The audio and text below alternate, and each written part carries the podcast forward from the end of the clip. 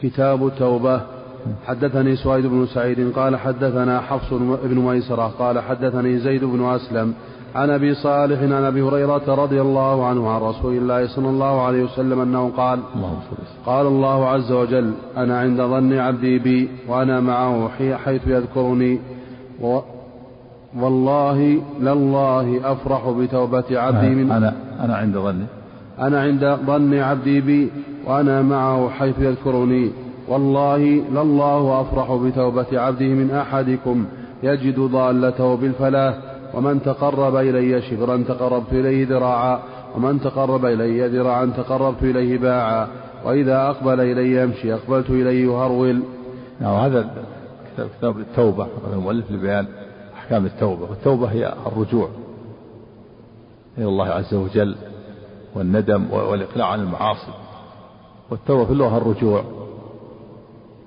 وشان رجوع العاصي عن معصيته وتركها. والتوبة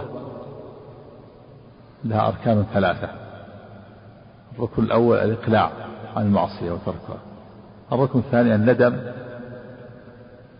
على ما مضى والتأسف، الركن الثالث العزم الصادق على عدم العودة إليها. وإذا كانت المعصية بينه وبين الناس فله ركن رابع وهو التحلل من المعصية ورد الظلامة إلى أهلها مالا أو بدلا أو عرضا.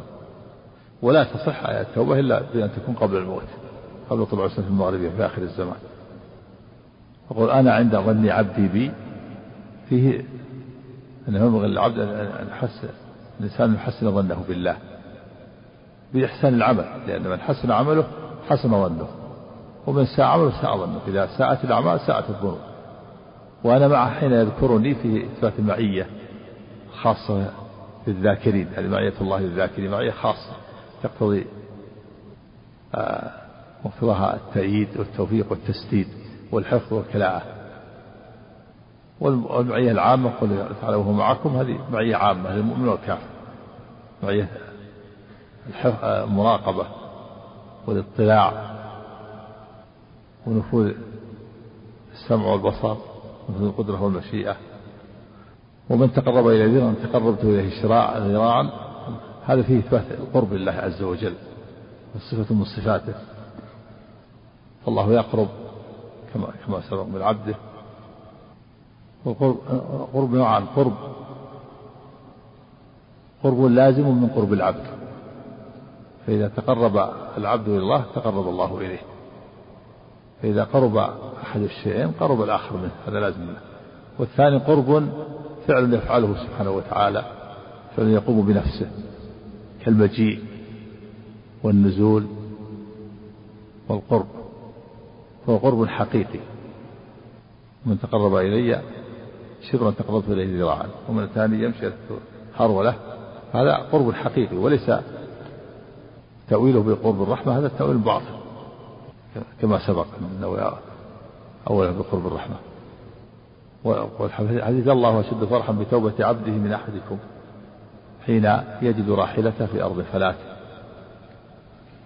إذا فقدها بعد أن أيس منها، في إثبات الفرح لله عز وجل، وهو من الصفات الفعلية، هو كما يقوم بجلال الله وعظمته من الصفات الفعلية، وليس هو الرضا، غير الرضا نوي لها بأنه الرضا تأويل باطل، تأويل جماعة نووي والمازري هو الرضا. طيب الرضا نقول لهم طيب النووي أو المازري الرضا، إذا قيل لهم هل الرضا رضا الله يماثل رضا المخلوق؟ يقول لا، فنقول إذن الفرحات في الفرح، فرح الله لا يماثل فرح المخلوق، ولا داعي إلى التأويل والتحريف، فالرضا غير صفة، صفة الفرح غير صفة الرضا. نعم. حدثني عبد الله بن مسلمة بن قعنب بن قعنبي قال حدثنا المغيرة يعني عبد الرحمن الحزامي عن أبي الزناد عن الأعرج عن أبي هريرة رضي الله عنه قال قال رسول الله صلى الله عليه وسلم: لله أشد فرحا بتوبة أحدكم من أحدكم بضالته إذا وجدها، وحدثنا محمد بن رافع قال حدثنا عبد الرزاق قال حدثنا معتمر عن همام بن منبه عن أبي هريرة رضي الله عنه عن النبي صلى الله عليه وسلم بمعناه. حدثنا عثمان بن أبي شيبة وإسحاق بن إبراهيم واللفظ لعثمان قال إسحاق وأخبرنا وقال عثمان حدثنا جرير وقال عثمان حدثنا جرير عن الأعمش عن عمارة بن عمير عن الحارث بن سويد قال دخلت على عبد الله رضي الله عنه أعوده وهو مريض فحدثنا بحديثين حديثا عن نفسه وحديثا عن رسول الله صلى الله عليه وسلم. نعم عبد الله بن مسعود. نعم قال سمعت رسول الله صلى الله عليه وسلم يقول لله أشد, لله أشد فرحا بتوبة عبده المؤمن من رجل في أرض دوية, دوية مهلكة. نعم مهلكة دوية هي الصحراء التي لا نبات فيها. نعم دوية مهلكة معه راحلته عليها طعامه وشرابه فنام فاستيقظ وقد ذهبت فطلبها حتى أدركه العطش ثم قال أرجع إلى مكان الذي كنت فيه فأنام, فأنام حتى أموت فوضع رأسه على ساعده ليموت فاستيقظ وعنده راحلته وعليها زاده وطعامه وشرابه فلله أشد فرحا بتوبة العبد المؤمن من هذا براحلته وزاده. ماذا تكون حاله؟ إنسان فقد راحلته في أرض صحراء مهلكة ليس فيها أحد وعليها طعام وشراب, ماذا تكون حاله؟ ضلت عنه راحلته طلبها فله النام فلما استغرب لم يجدها في رواية أنه لمس فذهب ينظر من جميع الجهات شرف فلم يجد ثم أراد أن يرجع ينام حتى يموت أيس من الحياة فلما استيقظ وجدها عنده قائمة على رأسه بخطامه وله الآخر أنه أخذها أنه مسك بخطامها جذع أصل شجرة جذع الحجاج. ماذا تكون حاله إذا وجدها؟ فرحه ماذا يكون؟ فرح شديد. والله تعالى شد فرحا بتوبة عبده من هذا براحلته. نعم لكن فرح الله لا يوافق فرح المخلوقين, فعل يفعله سبحانه الله أعلم بكيفيته يليق بجلاله وعظمته ولا يحتاج أحد سبحانه وتعالى إلى أحد من خلقه ولا يجهل شيئا, هو يعلم الأشياء على ما هي عليه ويعلم عواقب الأمور. نعم نعم ايش قلت إليها. نعم هذه الصفات المقابلة. نعم تمام كما سبق. نعم وحدثناه أبو بكر بن أبي شيبة قال حدثنا يحيى بن آدم عن قطبة بن عبد العزيز عن الأعمش بهذا الإسناد وقال من رجل بداوية من الأرض.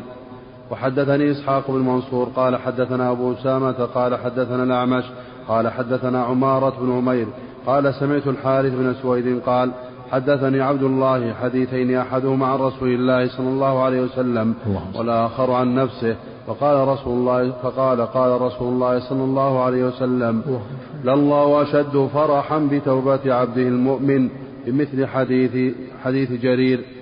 حدثنا عبيد الله بن معاذ العنبري قال حدثنا أبي قال حدثنا أبو يونس عن سماك قال خاطب النعمان بن بشير رضي الله عنه فقال لله أشد فرحا بتوبة عبده من رجل حمل زاده ومزاده على بعير ثم سار حتى كان بفلات من الأرض فأدركته القائلة فنزل فقال تحت شجرة فغلبته عينه فقال, فقال نعم يعني نام قيلولة نام نومة القيلولة. نعم فقال تحت شجرة فغلبته عينه وانسل بعيره فاستيقظ فسعى شرفا فلم يرى شيئا ثم سعى شرفا ثانيا فلم يرى شيئا. بس الشوط بس الشوط من الجهة من جميع الجهات كل جهة يمشي شوط لعله يطلع عليها ولو صحراء ما, ما يرى شيء.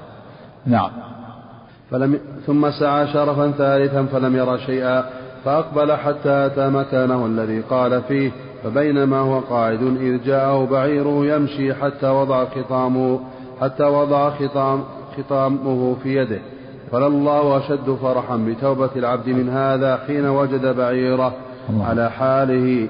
قال سماك: فزعم الشعبي أن النعمان رفع هذا الحديث إلى النبي صلى الله عليه وسلم، وأما أنا فلم أسمعه. حدثنا يحيى بن يحيى وجعفر بن حبيب قال جعفر حدثنا، وقال يحيى أخبرنا عبيد الله بن إياد بن اللقيط عن إياد عن البراء بن عازب رضي الله عنه قال: قال رسول الله صلى الله عليه وسلم: كيف تقولون بفرح رجل فلتت منه راحلته تجر زمامها بأرض, بأرض قفر ليس بها طعام ولا شراب، عليها له طعام وشراب، فطلبها حتى شق عليه، ثم مرت بجذل بجذل شجرة فتعلق زمامها، يعني بأصل, بأصل الشجرة أصلها. نعم. ثم مرت بجذل شجرة فتعلق زمامها فوجدها متعلقة به. قلنا شديدا، يعني قلنا شديدا, قلنا شديدا يعني قلنا يصير فرحه شديدا. قال: ما ترون فرحه؟ قلنا شديدا، يعني يكون فرحه شديدا إذا وجدها بعد أن فقدها. نعم. قلنا شديدا يا رسول الله. قال رسول الله صلى الله عليه وسلم: أما والله لله أشد فرحا بتوبة عبده من الرجل براحلته. قال جعفر حدثنا عبيد الله بن إياد عن أبيه حدثنا محمد بن الصباح وزهير بن حرب قال حدثنا عمر بن يونس قال حدثنا عكرمة بن عمار قال حدثنا إسحاق بن عبد الله بن أبي طلحة قال حدثنا أنس بن مالك رضي الله عنه وهو عمه قال: قال رسول الله صلى الله عليه وسلم: لله أشد فرحا بتوبة عبده حين يتوب إليه من أحدكم كان على راحلته بأرض فلات فانفلتت منه عليها طعامه وشرابه فأيس منها، فأتى شجرة فاضطجع في ظلها قد أيس من راحلته، فبينما هو كذا فبينما هو كذلك إذ هو بها قائمة عنده، فأخذ بخطامها ثم قال من شدة الفرح: اللهم أنت عبدي وأنا ربك. أخطأ من شدة الفرح. نعم، هذا من شدة فرحه لما فقد الراحلة وعليها طعامه وشرابه، ثم وأيس منها، ثم نام ليستيقظ نام ليموت، ثم لما استيقظ وجد عنده اندهش، وقال من شدة الفرح يخاطب ربه: اللهم أنت عبدي وأنا ربك. يريد أن يقول اللهم أنت ربي وأنا عبدك، فأخطأ فلم يؤاخذ. هذه كلمة كفرية، اللهم أنت يخاطب ربه اللهم أنت عبدي وأنا ربك، كلمة كفرية لكنه مخطئ، فدل على أن من تكلم بكلمة كفر مخطئا لا يكفر، وكذلك من تكلم بكلمة كفر جاهلا فلا يعلم، مثل ما مر بالأمس في الحديث قصة الرجل الذي أمر أهله أن يحرقوه، هذا فعل الكفر جاهل عن جهل، وهذا مبلغ علمه حمله الخوف على الله، وهذا كذلك من تكلم بالكفر جاهلا فلا يكفر، وكذلك من تكلم بكلمة الكفر متأولا تأويلا يعذر فيه وإنما يكفر، وكذلك من تكلم بكلمة مكرها مكرها وقلبه مطمئن بالإيمان، لقول الله تعالى: من كفر بالله من بعد إيمانه إلا من أكره وقلبه مطمئن بالإيمان، ولكن من شرح بالكفر صدرا فعليه غضب من الله ولهم عذاب عظيم. وهل تصور أن تتكلم بالكفر ناسيا؟ حالة خامسة، هل تصور أن تتكلم بالكفر ناسي؟ نعم، كيف ذلك؟ كيف ينسى؟ هل الصورة تكلم بكلمة كفر ناسيا؟ شخص تكلم بكلمة كفر ناسي؟ نعم، هذا جاهل، هذا يدخل الجهل. لكن نسيان، هل يمكن أن يتكلم بكلمة ناسيا؟ يتصور أن يتكلم بكلمة مخطئ يخطئ مخطئ سبقة لسان، مثل هذا الرجل، هذا سبقة لسان خطأ، أو يكون مكره، أو يكون مخ أو يكون جاهل، أو يكون متأول تأويلا يعذر فيه. لكن هل هل يأتي النسيان، تصور النسيان هنا؟ نعم من السيف يتكلم بكلمة الكفر. نعم لا، هذا المرض الكفر الأكبر هذا، لكن هذا هذا الشرك الأصغر، هذا الشرك الأصغر حتى ولو متعمد شرك أصغر. نعم إيه يصير خطأ، يصير مخطئ، يدخل مثل هذا الرجل قال اللهم أنت عبدي وأنا ربك، فإذا تكلم فيها في حالة الأربع يكون معذور. إذا تكلم بكلمة الكفر مخطئا سبقة لسان مثل هذا الرجل، سبقة لسان يريد يخطب، يقول يريد أن يقول اللهم أنت ربي وأنا عبدك، أخطأ مش الفرح فقال اللهم أنت عبدي وأنا ربك. مثله يعني نعم غافل ومندهش مخطئ، هو حكم واحد مخطئا يعني سبقة لسان أو بسبب اندهاشه وغفلته مندهش، قد يدخل فيه الناس مندهش بسبب، فإذا تكلم كفر غافلا مندهشا هذه حالة تنفي عن النسيان. كلمة مندهشا غافلا أو تكلم بكلمة مخطئا سبقة لسان أو تكلم بكلمة كفر مكرها وقلب مطمئن بالإيمان أو تكلم بكلمة كفر جاهلا أو تكلم بكلمة كفر مخطئا متأولا تأويلا يعذر فيه. وإنما يكفر من تكلم بكلمة الكفر قاصدا عالما ذاكرا نعم مختارا، هذه شروط تكلم بكلمة الكفر. ذاكر يعني غير غافل وغير ناسي، قاصدا عالما غير جاهل مختارا، هذا الذي يكفر تكلم بالكفر قاصد ان غير مخطئ وغير غافل، عالم غير جاهل،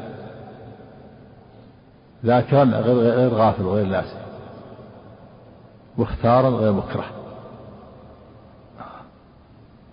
نعم يدخل في القاصد. نعم نعم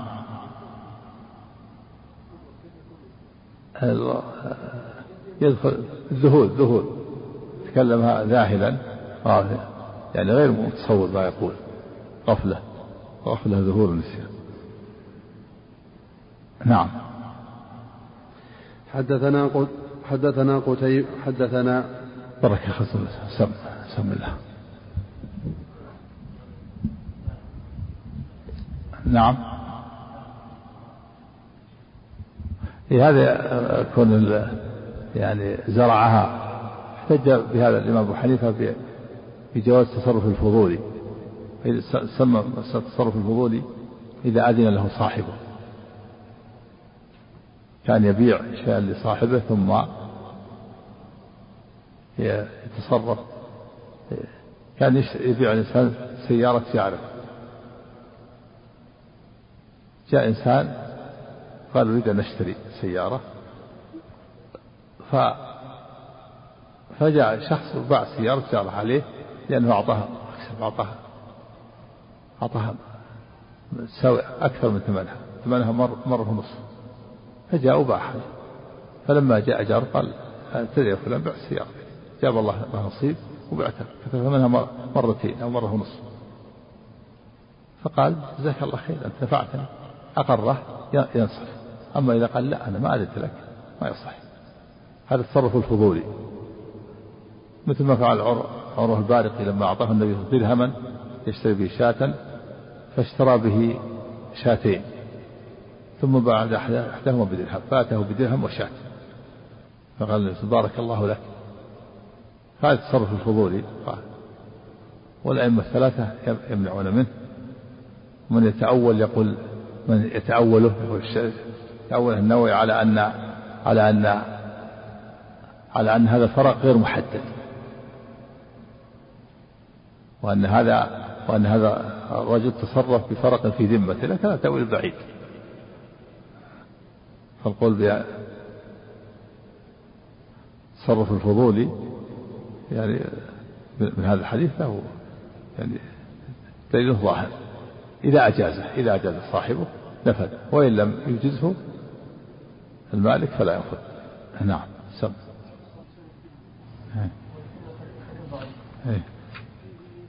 هو كلام النووي ساقه أو نقل عن سفيان سكت عليه. ها نفضل صورة منه إن شاء الله سلسلة طيب صورة منه. نعم سب